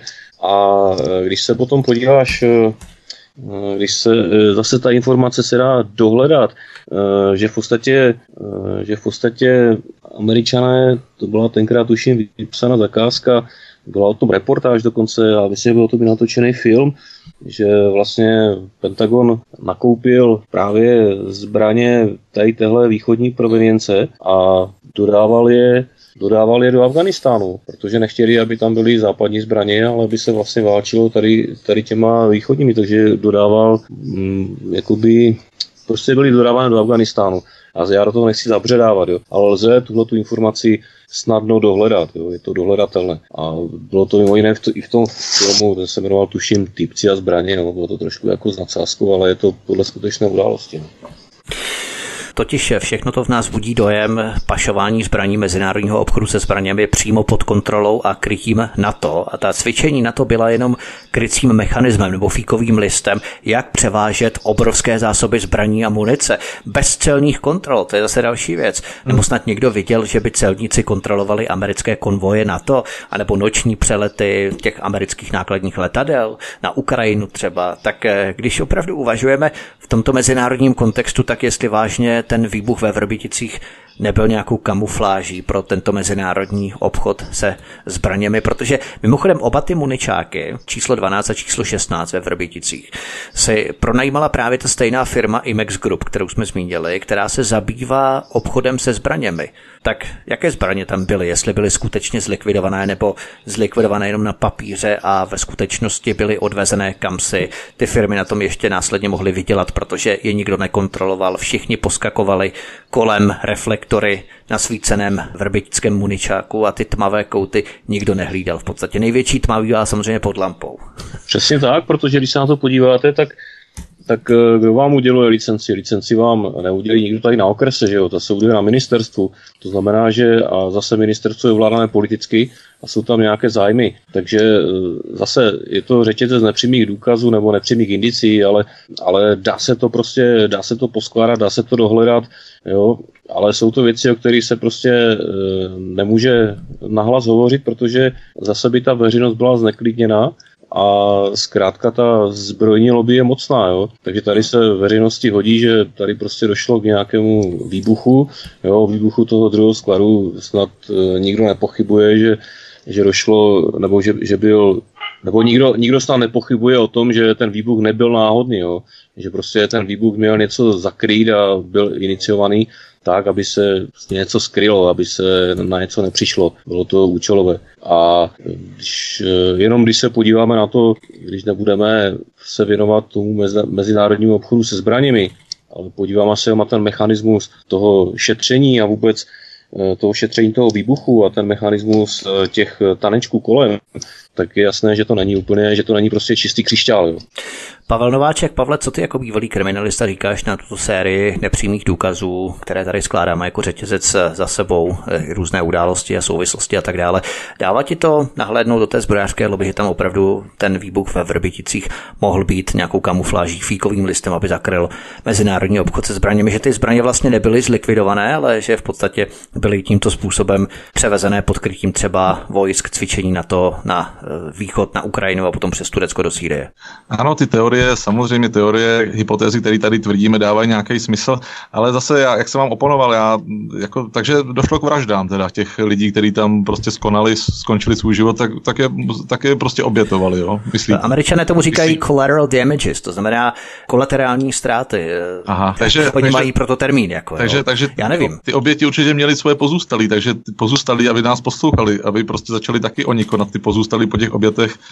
Eh, samozřejmě jako kriminalista tady ten řetězec těch informací, který, který jsme tady vypotili ze sebe, eh, dává smysl, to znamená, eh, že teď záleží na, jenom že vemte si, žijeme, žijeme uvnitř Evropské unie v, v České republice, to znamená, že jestliže došlo k tady k tomu, k čemu, co, co jsme naznačili, co, což, což je samozřejmě nelegální obchod se zbraněmi a podporování terorismu, tak to bude zašlapáno do země a právě tomu nahrává i ta dlouho, dlouho, to dlouho působení 6 let pyrotechniku a celého zlínského policejního kraje na tady tom malým, eh, já nevím, kolik to má, jestli kilometr, nebo teď nechci kecat eh, tu, jak to bylo velký ty vrbědice, ale jestliže tam 6 let tam něco dělali, tak stoprocentně nějaký adekvátní přímý důkazy nikdo nenalezne. Já bych jenom ještě k tomu doplnil, jo, k, těm, k tomu řetězci nepřímých důkazů, nebo Prostě eh, tenkrát o tom psal magazín Týden, no, tam se dá dohledat docela spousta informací a, a tam ten reportér právě psal o obchodu se zbraněmi, jo, že vlastně takovou munici, která byla určená tu likvidaci, tak lze vyvést do Iráku s dvojí dokumentací. Jo? Jednou jako cigarety a po druhé jako skutečnou munici. A zase jde o to, jak jsem říkal, že někdo, někdo to prostě deklaruje, někdo vystavuje ty dokumenty a tak dále, někdo e, nad tím jakoby bdí a někdo nad tím dohlíží. Jo, takže skutečně e, není, to, není to hra jako na okresní nebo krajské úrovni, ale je to hra na té nejvyšší úrovni. Jo. Dobře, ale takže tak mluvíš o tom, o tom, že někdo to dohlíží. To znamená, že i ředitel kraj, krajského, teda ředitel krajské policie ve Zlíně by měl teda mít přehled o tady tom, protože on je taky vysoký představitel něčeho, takže by měl... Tomu, tomu třeba stačí, já nevím, teď, teď budu spekulovat, ale tomu třeba stačí, když je naznačeno, aby, aby neotvíral oči úplně. A tím je no, tak, by to, všechno, tak by to měl říct veřejnosti, jestli mu bylo nikdo nič, jestli mu někdo něco naznačoval, tak by měl být tak zodpovědný, že by to měl veřejnosti sdělit, jestli do, dospěl do takové fáze, že prostě ho začal někdo vydírat. No to nemůže, Tam asi hraje roli dost nějaký bakšiš nebo oblus nebo něco podobného, nebo nabídnutá částka provize z těch eh, obchodů, aby měl ty oči zavřené, nebo aby je neotvíral úplně, jo. No ale riskoval, riskoval, jak jsme se bavili na, na začátku Vrbětic, eh, riskoval eh, hasiče, tam přijížděli hasiči k něčemu, ty riskovali svoje životy, nik, nikdo je neobeznámil s tím problémem, takže, takže se hodně riskovalo životů mezi náma, nejenom tak, dva. Měli jsme tady padáky, kde jeden voják taky zahynul, protože jeden jistý politik věděl, co to je za padáky, jaké jsou vážní kvality a přesto ty vojáky na to poslal, jo, aby skočili a utestovali ty padáky. Takže... takže, takže vlastně my jsme už vlastně, my jsme lidé druhé kategorie. My jsme ty takové ty loutky, se kterými je manipulováno a nezáleží na jejich životech. No, jako ty jsi to no. řekl docela, docela drsně, ale v těchto těch případech, eh, nebo v, konkrétně třeba u těch Vrbětic, tak, tak je to tak, jo, že prostě na ty lidi bylo nahlíženo jako na lidi druhé kategorie. Jo, a teď nemyslím ty, ty dva pracovníky, kteří zahynuli při tom prvním výbuchu, jo, tam nejspíš došlo k nějaké chybě při té manipulaci, jo, tam ale, ale riskovali tam ty hasiči a všichni. Kdo ano, prostě ano, to jo, protože, a, jak jsem říkal, tam prostě zase otázka, co dělal vůbec ten, co dě, jak tam fungovalo, nebo spíš nefungovalo to krizové řízení, že jo, jak si předávali informace a, a hlavně, jak probíhaly kontroly ze strany policie těch objektů, protože pokud tam docházelo e, k obchodování s tou municí, to znamená, že ta se v těch skladech obměňovala, jo, tam se něco navezlo, pak se to prodalo a tak dále, tak jak to ta policie kontrolovala? Jo? A to je, to je, si myslím, naprosto zásadní. To znamená, že oni museli vědět, co v těch skladech je. Já bych chtěl ještě nadnést jednu věc. Možná si vzpomínáme na to, že naše armáda, česká armáda, vyčlenila v roce 2014, v témže roce, kdy došlo k výbuchu Vrbětic, na žádost Spojených států amerických munici za 41 milionů korun na pomoc Kurdům, kteří tehdy bojovali s islámským státem. Šlo o 10 milionů nábojů do útočných pušek, 8 milionů nábojů do kulometů, 5 tisíc střel do pancéřovek a 5 tisíc ručních granátů. Všechno bylo v Pardubicích naložené do osmi velkokapacitních letounů C-17 Globemaster americké armády a přepraveno do oblasti bojů v Sýrii. Vidíte to jako další reálnou možnost, jak by se ty zbraně a munice mohly k islámskému státu dostat, protože nikdo neví, kolik toho ve skutečnosti ti kurdové dostali. Jo. Tu předávačku sice natáčela média, ale to přece jenom nic neznamená. Ještě Pavel Štěpán. No tak samozřejmě to jsou ta divadelní představení pro diváky a, a zase jo, je to jenom jakoby nasvítí se jenom ten střípek jo, a to, co je za tím zrcadlem, tak tam už prostě oko toho diváka nedohledne. Jo. Tak, tak to prostě je. Já jsem ještě přemýšlel, jestli to, co teď budu říkat, mám vynechat, ale ono je to docela i hodné to zmínit teď. V tom prvním skladě bylo údajně umístěno 57 leteckých pum v rámci těch vrbětic. Každá z těch leteckých pum obsahovala 70 kg trhaviny, což odpovídá sovětským trhavým bombám FAB-100. Téměř 7 tisíc kusů dělostřelecké munice a na 4 miliony nábojů. K tomu tisíce samopalů a pak ještě obrovská náhoda. Těsně před tím výbuchem tu firma umístila další munici z jiného skladu, jehož pronájem končil. V tom druhém skladě číslo 12 leželo podle záznamů 4774 kusů munice, plněné 7,5 kg trhavinami, 688 dělostřeleckých granátů, každý plněný 6,2 kg trhaviny a dalších 600 kusů munice s obsahem 5,9 kg trhaviny. Celkem 50,4 tun trhaviny. Dohromady docela slušný arzenál a zmíněné ruční zbraně a střelivo, které k ním patřilo, samozřejmě spolu s minami maďarského původu a s protitankovými střelami, které naše armáda vyřadila, což docela dobře odpovídalo tomu, co se objevovalo na těch snímcích z oblastí vyklizených islámským státem. Ono opravdu by bylo potřeba naschromáždit maximum fotografií třeba jo, z té Sýrie, potom islámském státu, když tam ti bojovníci utekli, k tomu pár vojenských expertů, ale dalo by se to vystopovat, protože nikdo neví, jestli se v těch skladech do poslední chvíle nacházelo třeba, já nevím, tři tisíce protitankových střel, nebo jenom 500 a třeba 2,5 tisíce zmizelo, jo, těsně před tím výbuchem. To podle těch rozmetaných úlonků a střepů se vlastně nikdy nedá dopočítat, znamená, že nikdy to nikdo pořádně nezjistí. Nedá, no a samozřejmě zase je to otázka toho, jak jsem zmiňoval předtím, jak ta policie to kontrolovala. Jo, to je prostě primární, protože nikdo, nikdo jiný tady eh, na tomhle úseku Eh, nedělá ten dozor. Jo? Je, to, je to v gesti policie na úseku zbraní a, zbraní a střeliva. Takže zase pořád to směřuje na to, jak tam ty kontroly probíhaly, jak byly kontrolovány ty evidence, zda to jenom bylo formálně, to znamená, že jim byl předložený nějaký seznam, co tam je, dobrý, ale tady to počkrtní, tady s tou futíme, ale už se to nekontrolovalo fyzicky. Jo, to, a to je prostě to je ten zásadní jako problém, který, který je úplně v pozadí, protože tady se do médií se dávají ty následky, jak tam probíhá ta likvidace, jak se tam hledají ty zbytky těch granátů, jak to potom se odpaluje v těch trhacích jámách, ale to už je ten následek, ale, ale tu příčinu, tak uh, potom si myslím, že nikdo ani nepase. Jo. Zase, jak hmm. jsem říkal, se to zastřetou bezpečností a a prostě zavře se voda, nebo tady se zavřela zem jo, nad tím.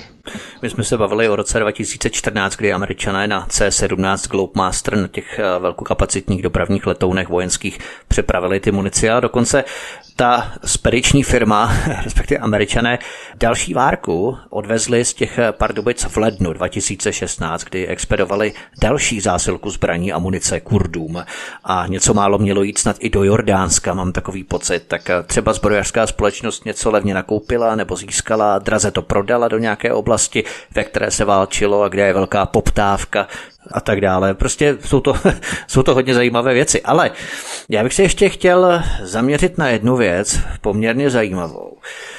Totiž syn bývalého slovenského prezidenta Andreje Kisky, Andrej Kiska junior, Působil ve zbrojařské firmě Benson Oak SRO, kterou založil Gabriel Eichler. Sám Gabriel Eichler pracoval v Rothschildově Bank of England a je blízkou osobou napojenou na Mikuláše Zurindu anebo Ivana Mikloše na Slovensku. Gabriel Eichler vedl zprivatizovanou východoslovenskou železárnu, východoslovenské železárny a mimochodem Gabriel Eichler vedl i u nás v České republice podniky jako ČSOB, ČES nebo Česká pojišťovna. A teď proč to zmiňuju? My tady řešíme výbuchy muničních skladů ve Vrběticích. Hlavní vinu a podíl na tom výbuchu nesl provoz linky na zpracování raketového paliva, která je umístěná ve stejném areálu a právě v tomto areálu budovy byla povolená linka na zpracování starého raketového paliva společnosti Bochemie, akciová společnost se sídlem společnosti v Novém Bohumíně. A v dozorčí radě této firmy Bochemie, provozující linku na zpracování raketového paliva, seděl i také Andrej Kiska mladší. A tady se nám ty informace skládají dohromady, protože tato firma Bochemie, kde Andrej Kiska mladší seděl v dozorčí radě, je investicí fondu zbrojovky Benson Oak SRO, pro kterou Andrej Kiska mladší také pracoval. A zase tato zbrojovka Benson Oak, Gabriel Eichlera, je investorem ve firmě Credo Ventures, pro kterou Andrej Kiska mladší pracoval také později. Jo? Takže abychom si to shrnuli, protože v tom může nastat tak trochu lehký zmatek pro naše posluchače, firma Bochemie, která provozovala ve Vrběticích linku na zpracování raketového paliva, na kterou bylo poukazováno v souvislosti s výbuchy těch muničáků, je investicí fondu zbrojovky Benson Oak Gabriela Eichlera, a zase tato Benson Oak je investorem firmy Credo Ventures. A pro všechny tři společnosti pracoval Andrej Kiska mladší, syn bývalého slovenského prezidenta. A teď zásadní otázka, také rovina v spekulacích hypotéz. Jakým způsobem je rodina Kisků zapojená do zbrojařského průmyslu? Možná jsme opravdu na stopě něčeho velkého, zajímavého, čemu se ještě v budoucnu budeme hodně divit. Tak to je jenom takový možná epitaf té vrbětické epizody. Pavle, Pavle Štěpán, máš k tomu něco? No, já bych to, to celkem zajímavě popsal, ale já bych tady se vrátil zpátky k té policii. Jo, a zase e, teď zmíním tu v podstatě neschopnost policie tohle to vyšetřit, protože jistě si schopen dohledat ty, tyhle ty informace, a policie by to měla být nepochybně také. Tak eh, policie má navíc další prostředky, jak to vyšetřování vést dále. A já si myslím, že skutečně tady v tomhle případě buď se prokazuje ta neschopnost, na což moc, no a i když ono dneska je ta policie v takovém stavu, že bych se tomu nedivil, ale je tam i uh, prostě vidět, že nelze vyloučit, nelze vyloučit, ano, nelze vyloučit nějaký zásah nebo prostě nějaké doporučení, hoši v tom se nehrabejte, jo, a to vyšetřování nijak nedopadne, jo. Ono hlavně vyšetřovatelé mají větší moc než Vítek, jo, mají informační systémy, mají povolený prostě vyšetřovací metody asi e, obsáhlejší než má Vítek, takže hm, Pavle, myslím si, že určitě tam někdo říká, že se, ať se nikdo nekouká tam, kam se má koukat. Jo, přesně tak, takže dostáváme se k no. tomu, komu vlastně... Jsou veřejné informace všechno. Jo, ale zase se dostáváme k tomu, komu ta policie slouží, jo. Jestli teda slouží opravdu lidem, jo, a slouží e, ve prospěch, vyloženě ve prospěch tohoto státu. Ne, Pavle, nebo... lidé, lidé si jenom platí tu policii, lidé si platí tu policii, ale slouží... Jo, takhle, takže dneska už jsme trošku to povyšili na jiný level, jasně, jo, lidé jo. si platí policii, ano, rozumím. lidé si platí tu policii akorát, ale komu slouží policie nebo komu slouží e, vedoucí pracovníci policie, to už můžou sloužit třeba firmě Excalibur nebo jiný firmě. Jo, nebo protože ono to, ono to vyloženě, jak, jak, jak to říkal, víte, tak ono to vyloženě bíje do očí, jo. Ale samozřejmě, pokud se nenazbírají důkazy, tak jo, beru. Ale v případě, že jako jsou tady indici a dá se, dá se na něčem stavět, jo, a dá se prostě na tom pracovat, dají se ty informace sbírat a tak dále, tak si myslím, že spíše tady ta dru- nebo připadá úvahu ta druhá možnost, že se do toho prostě nechce, anebo je naznačeno, ať to vyšetřování prostě nepokračuje, protože těchto těch uh, vysokých záležitostech, tak uh, ta policie ty možnosti má, je tady, jsou tady informace od uh, případě od BISky a tak dále, ty informace se dají dohledat, jo, ale ale prostě když se nechce, tak je to horší, jak když se nemůže. No. Takový ještě střípek. Proč myslíte, že jezdil ex-prezident Slovenska Andrej Kiska senior, Andrej Kiska starší, na Ukrajinu, kde se upřímně bratrsky objímal s Valcmanem alias Petrem Porošenkem, dřívějším prezidentem Ukrajiny. A část zbraní munice z Hrbětic měla podle mnohých indicí skončit také na Ukrajině, protože tam proběhl Kijevský Majdan ve stejném roce, kdy vybouchly ty Vrbětice a jeho syn Andrej Kiska mladší seděl ve firmě Bochemie, která provozovala linku na zpracování raketového paliva ve Vrběticích, na kterou bylo poukazováno v souvislosti s těmi výbuchy těch muničáků. Jo. Jenom klademe opravdu otázky, neznáme odpovědi, nikoho neobvinujeme, nikoho nevidíme, ale stejně jako detektivové vyhodnocují řetězec událostí za sebou, tak to děláme i my, klademe otázky, jaká je tu souvislost. My to nevíme, my se jenom domníváme. Jo, nepochybně, já bych se tady třeba do toho nepouštěl, protože jo, to už se zasahujeme hodně za hranice. Nicméně je to, jak si říkal, je to zajímavé a skutečně to ukazuje ukazuje to na to, že e, prostě se tady hraje nějaká vyšší hra, jo, nebo někdo prostě tady hraje s, s vyššíma kartama, než, než jaké má ta policie k dispozici a, a prostě tady vytahuje ty trumfy a, a ta policie je jakoby v opozici. No. Ta, no aspoň každém, teda podle všeho to tak vypadá. No v každém případě, v každém případě, když se podíváme na tu Ukrajinu, v každém případě Porošenko, čokoládový magnát, eh, nemohl vědět, eh, jak dopadne revoluce na Majdan na, v Kijevě. Eh, oni, oni se nebáli nejenom východu, východu Ukrajiny, oni se báli i západu Ukrajiny, protože přece jenom to ukrajinství, to je čistě ten nacionalismus, ten až fašismus je vlastně to je, to je, to je Kijev ale oni, oni se mohli vyzbrojit, oni nevěděli, jak to dopadne, oni, oni udělali revoluce a čekali na odezvu. Takže mohli, mo, mohl být v uvozovkách Porošenko s Kiskou nějak domluven o, o nějakých e, dodávkách zbraní, eh, to nevíme, všechno to je hypotéza, ale, ale když, když si vezmeme ten rok 2014, že se tady to událo, eh, i ty, i ty aktéři jsou takový stejný, tak možná. No.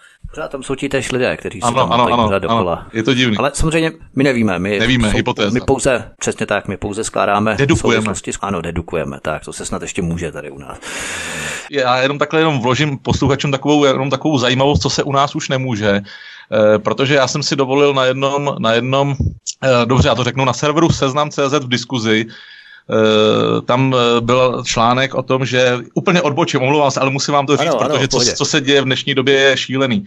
Na seznamu CZ byl článek o tom, že v Jakutsku je minus 53 stupňů, že tam ty rusové mrznou v 53 stupňů stupních. A představte si, že tam nějaký, nějaký člověk v diskuzi napsal, to máte za to, že jste k nám přijeli v 68. A já jsem, já jsem, já jsem tam napsal k té diskuzi a to je taková fakt opravdu, já jsem napsal, eh, vážený pane, a co byste udělal Němcům za ten 39. Jo? A teď si představte, že jsem do pěti minut byl zama- zabanován a byl mi zastaven účet. Diskuze. Za to, já jsem, já jsem psal, já jsem psal poté na seznam CZ a seznam CZ mi automatickým robotem napsal, že jsem dezinformoval. Tak abyste věděli, kde žijeme, v jaký zemi žijeme. To je skutečně. Takže dezinformace je to, že tady byl vpád německých vojsk ano, ano, Ano, ano, nic jiného, žádnou vulgaritu, žádnou nějakou excesi jsem tam nenapsal. Napsal jsem pouze, vážený pane, co byste udělal Němcům za říjen 39. Teď jsem měl na mysli uh, o první okupaci sude, pamatatelnou. Březen 39, ale říjen 38. Ano, ano, říjen 38. No, jsou zablokovali. To je tady v státě žijeme. Expolicisté Pavel Nováček a Pavel Štěpán jsou hosty u nás na svobodném vysílači.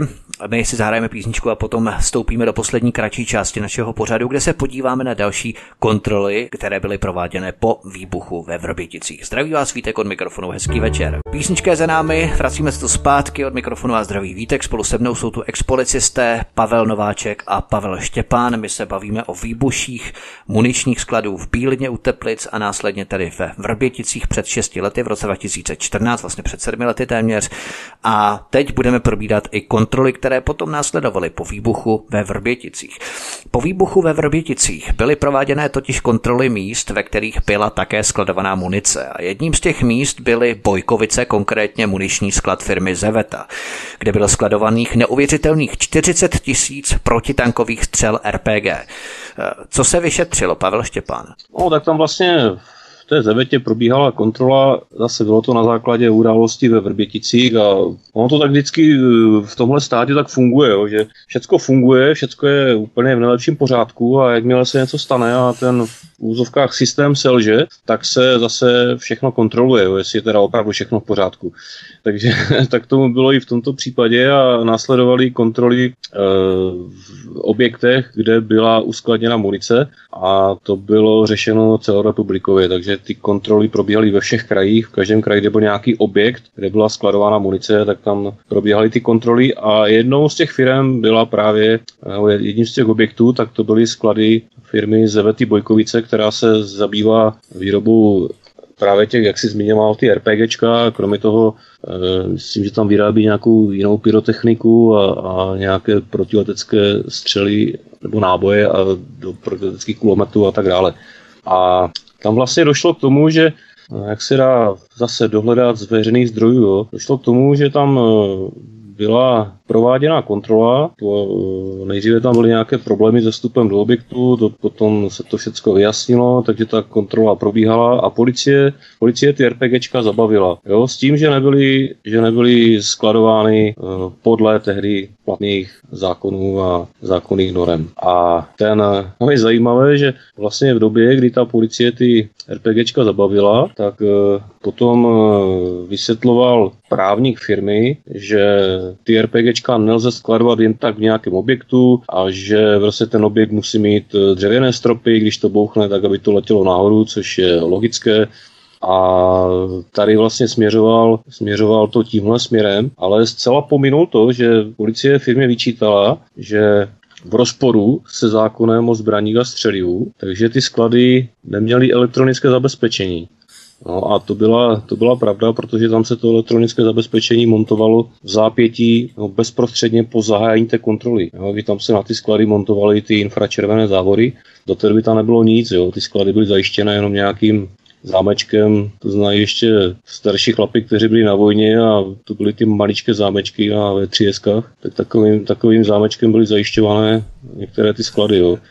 Že takhle tam byla zajištěna ta munice a v podstatě to bylo jako supermarket, když to přeženu, jo, kam si mohl kdokoliv, kdo o tom věděl, jak tam mohl zajít, odnést si to RPGčko a, a teď se můžeme ptát, jestli by ta firma, když zjistí, že tam došlo ke ztrátě jednoho nebo dvou RPGček, tak jestli by to hlásila policii. No, to jenom tu otázku nechám ve vzduchu.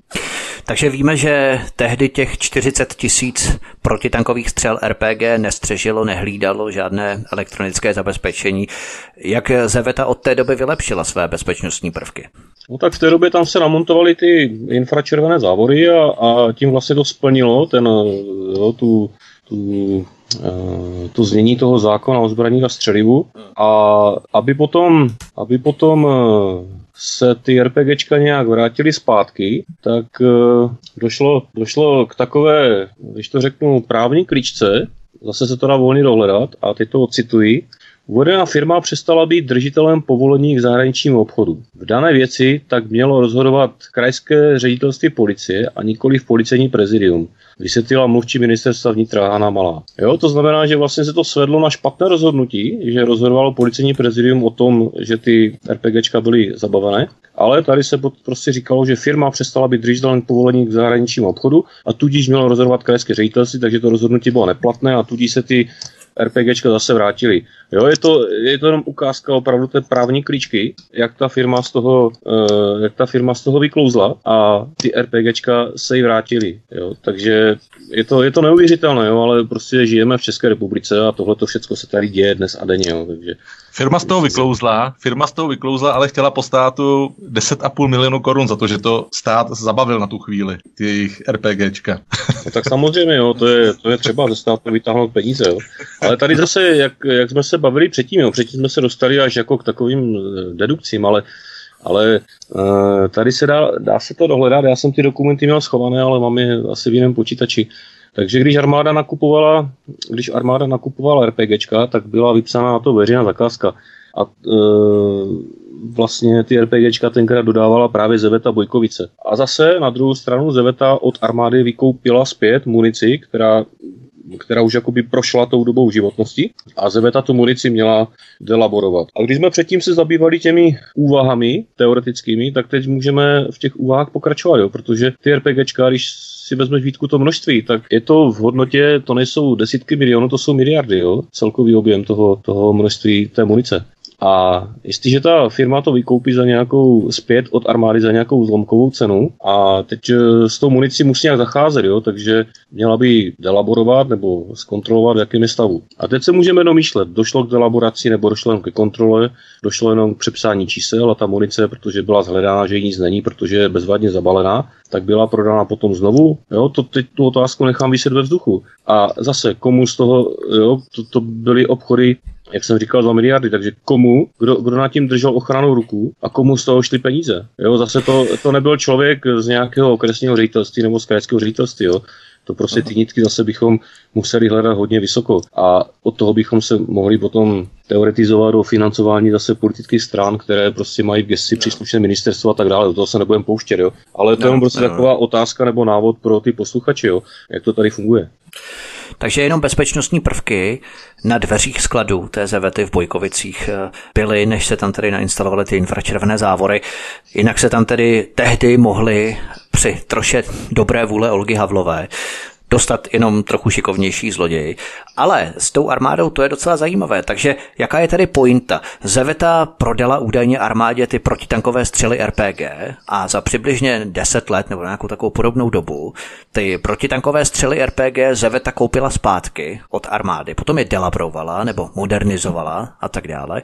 A potom ty samé už modernizované protitankové střely RPG armáda koupila po druhé, takže si to takto přehazovali. Ale proč? Jaký byl ten důvod? Jednalo se o změnu evidenčních čísel munice třeba? Ne, tak ten důvod jasný, tam, tam pokud to takhle probíhalo, ale říkám, to jsme, to jsme jako v rovině eh, teď spekulací nebo úvah, jo? ale jakože pokud to takhle probíhalo, tak samozřejmě, že tím motivem je jako primárně finanční zisk, finanční profit, protože to v podstatě jenom Eh, otočíte zboží na skladu, které se jakoby přebalí a je funkční, jo, tomu, těm, eh, tomu nic nebylo, jo. Pokud, potom až třeba ta munice, až má nějakou, e, nějak, dosáhne nějakého stáří, tak potom se třeba vyveze do zahraničí a tam se zlikviduje. A vím, že třeba se, když no. byla operace Pouští bouře, no tak tak v Kuwaitu, tak tam se taky tyhle RPGčka se tam vystřelovaly, jo, tam prostě kluci s tím stříleli do těch do těch vraků a, a je to v rámci výcviku, tam se to vyvezli taky jako desítky. Jo. Takže jenom abychom to správně pochopili, nebo to já hlavně pochopil. Zeveta tedy poprvé prodala armádě střely RPG údajně. Tady se mohla změnit evidenční čísla těch střel RPG, přebalit, potom, aby armáda nemusela platit modernizaci, tak je už se změněnými evidenčními čísly prodala zpátky Zevetě, která provedla tu modernizaci těch střel. Ne, neprodala, armáda... ta Zeveta je odkoupila, protože ta armáda tu munici jako vyřadila, jo? takže ona ji vyřadila a dala ji, dala ji v podstatě jako nabídla ji, jo, nabídla ji ke znehodnocení, takže to je jedno, kdo to, kdo to odkoupí, že jo, tam. Takže prostě ta Zeveta se nabídla, my to odkoupíme, znehodnotíme, uh-huh Jo, takže eh, protože tohle to lze dohledat, jo, takhle to, takhle to prostě probíhalo, jo. Ale říkám, tady jsme, jo, tady už eh, potom jenom pohybujeme se v úvahách, jak s tou municí bylo dále naloženo, jo, jestli, jestli ta Zeveta ji skutečně zelaborovala, anebo jestli došlo jenom k tomu, že tam jo, byly provedeny nějaké dílčí úpravy a a zase to bylo v těch skladech a pak se to mohlo armádě prodat. Pokud armáda tu munici poptávala, tak ji mohla prodat z doma, že? A zase tam šlo jenom o peníze, jo, zase o, o zisk a kam ty peníze šly, kdo zatím stál, no, kdo to vymyslel, jo, takže a je to v podstatě jednoduché.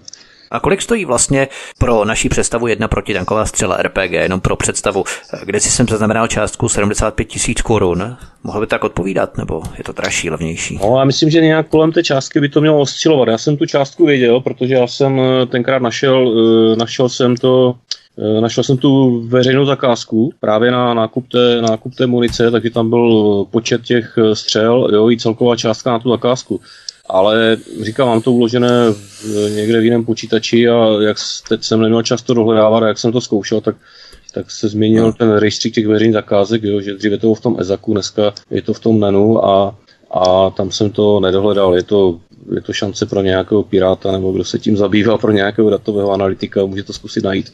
Jo, ale asi ta částka bych řekl, že tak sedí, jo, protože protože tak nějak se pohybuje, tuším, tak nějak se cenově myslím, že pohybuje i, i ten švédský Karl Gustav, ta jedna střela taky stojí kolem 80 tisíc. Pokud není dražší, uh. stojí 150, jo, ale to nějak by tak oscilovalo kolem těch hodnot.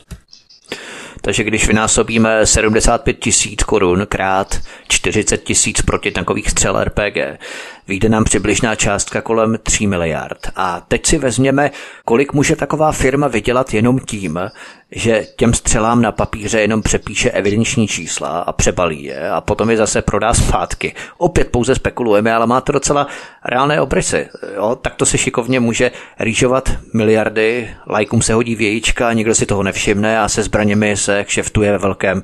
Eh, mohly to být Vrbětice, mohla to být Zeveta z Bojkovic. Skutečnou pravdu se nikdy nedozvíme. Můžeme jenom sestavovat opravdu více či méně pravděpodobné scénáře ze střípků, které se sbíráme.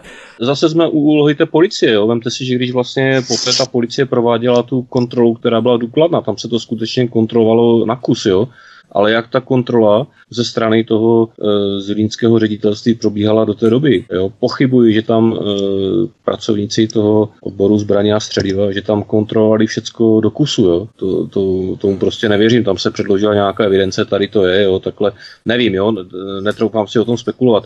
Ale jestliže tak důkladná kontrola probíhala potom, tak se zase ptejme, jak ty kontroly probíhaly do té doby, než bouchly vrbětice. Jo? Tam ale to pořád je to, jo, když, to, když se na to podíváme z dnešního pohledu, tak pořád je to událost, která je stará 6 let. Jo, dneska, dneska nám ještě na to napadl zase sníh, Jo, takže eh, občas na to naprší a spláchne to voda, takže dneska to můžeme skutečně se nad tím jenom pousmát, ale aby to nějak eh, nějak nahrnul k závěru, ale pořád si myslím, že nevím teda, jak jsou na tom občané těch postižených vesnic, jo, ty Vlachovice a Vrbitice a je tam ještě nějaká vesnička. Tak jestli oni, uh, jestli oni v té věci něco dále podnikali, nebo ještě podnikají dodnes, anebo se spokojili s nějakým očkodněním, které dostali ze strany státu, protože mm, nevím, já si myslím, že tam byl právě prostor, aby, aby vlastně i ta samozpráva těch obcí, tak aby šla do toho sporu se státem, aby si jakoby, uh, jakoby se snažili, uh, když to řeknu, vydubat pro sebe to, o co vlastně přišli, jo, protože vemte si, že tady vám někdo dá nějakou imateriální újmu, ale ta vám nikdy v dnešní době ta imateri, imateriální újma bývá z pravidla velice jenom symbolická až směšná. Jo? Takže tady si myslím, že byl prostor, nevím jestli, no, již to skončilo to bezpečnostní opatření v loni, takže tady ještě stále prostor pro to je, aby ti občané se nějakým způsobem sjednotili a zkusili ten stát tady v tomhle případě přitlačit ke zdi. Pavel Nováček, Pavle, tvé poslední slovo závěrem v rámci třeba Bíliny, Uteplic, jak prognozuješ ten následující vývoj? Vy jste tedy eh, v rámci 106 podali dotaz na KIPS, dostali jste určitou odpověď, to jsme všechno probrali. Takže podle tebe eh, ten vývoj výbuchu muničního skladu v Bílině u Teplice tak půjde do vytracena stejně jako v Robětice. Ad akta, jak se říká. Ad akta půjde. Ne, nevyřeší, se, nevyřeší se nic a určitě, určitě, eh, aby jsme měli nějakého konkrétního pachatele, je pase. Eh, mě by akorát zajímalo, když, když to tak jako, když to schrnu, mě by opravdu zajímalo, že jestli proběhlo nějaký kolaudační řízení, tak Eh, bych ho chtěl někdy vidět, prostě kdo se účastnil kolaudačního řízení. Ale to ví pan Hamáček. Třeba někdo napíše, kdo nás poslouchá do komentářů. Ještě Pavel Štěpán. Já bych jenom k tomu ještě doplnil k té bílině, jo, že v podstatě, když to, když to zase zhrneme s troškou nadsázky, takže díky nějakému fyzikálnímu jevu došlo k tomu, že do vzduchu e, bylo vyvrženo několik, e, možná desítek kilogramů železa jo, a železných úlomků, které naštěstí dopadly zpátky na zem, jo, díky gravitačnímu zákonu, ale naštěstí na té zemi jako nikoho nezabili, jo, protože to byly skutečně, e, máme, to, máme to na foci, že Pavle, jo, to byly ano. skutečně kusy železa, který kdyby někoho trefil do hlavy, tak ten člověk je na místě mrtev, jo. No rozbilo to střechu, rozbilo to střechu u rodinného domu, jo, takže, ale to se nedozvíme od médií. Média nám řeknou, víte, co je nejhorší? Média nám dokonce řekli, že to bylo mimo jakoby e, zabydlenou oblast, ale tam je normálně tam lidi bydlej, jo, takže... No. no. a že v té době naštěstí opravdu došlo k tomu, no, došlo k tomu, že to bylo tak, s hodou okolností, že skutečně žádný kus toho železa nespadl nikomu na hlavu, jo. Ale teď si zase vemte ten alibismus, jo, těch orgánů činných trestním řízení na těch profesionálů, kteří to šetří, jo že v podstatě zahájí se úkony pro trestní čin obecného ohrožení, jo, pak se zjistí, že nikdo za nic nemůže a zase to vyšumí. Jo, ale tady ten daný den, v tu danou hodinu nebo v, tu, jo, v ten daný okamžik, tak prostě padaly na zem kusy železa a nikdo za nic nemůže. Zatím, jo, uvidíme, jak to teda dopadne, ale pokud to bude odloženo, takže tady prostě spadlo pár kilo železa, jo, s tím, že se to prostě stalo, to bude ten závěr. Já za dnešní rozhovor a za dnešní zajímavé informace děkuji expolicistům Pavlu Nováčkovi. Pavle, díky, mě se hezky. Mně se fajn, ahoj. A Pavlu Štěpánovi. Pavle, taky moc díky, mě se hezky. Díky Vítku, ahoj a někdy, někdy příště naslyšenou. Tento i ostatní pořady si, milí posluchači, stáhněte buď na našem webu svobodného vysílače, nebo zavítejte na kanál youtube.com lomeno Radio SV Studio Tapin Radio. Tady vpravo na obrazovce prosím klikněte na tlačítko odebírat, respektive přihlásit se k odběru tohoto kanálu, pokud jste tak ještě neučinili a tím tak nepřijdete a nezmeškáte další pořady se zajímavými hosty, které pro vás na svobodném vysílači chystáme. Stejně tak, jako když kliknete na symbol zvonku, což vám zajistí, že vám e-mailem přijde upozornění o novém pořadu, o jakémkoliv novém pořadu, který na kanál umístíme. To by bylo všechno od mikrofonová zdraví Vítek. Hezký večer. Prosíme, pomožte nám s propagací kanálu Studia Tapin Radio Svobodného vysílače CS.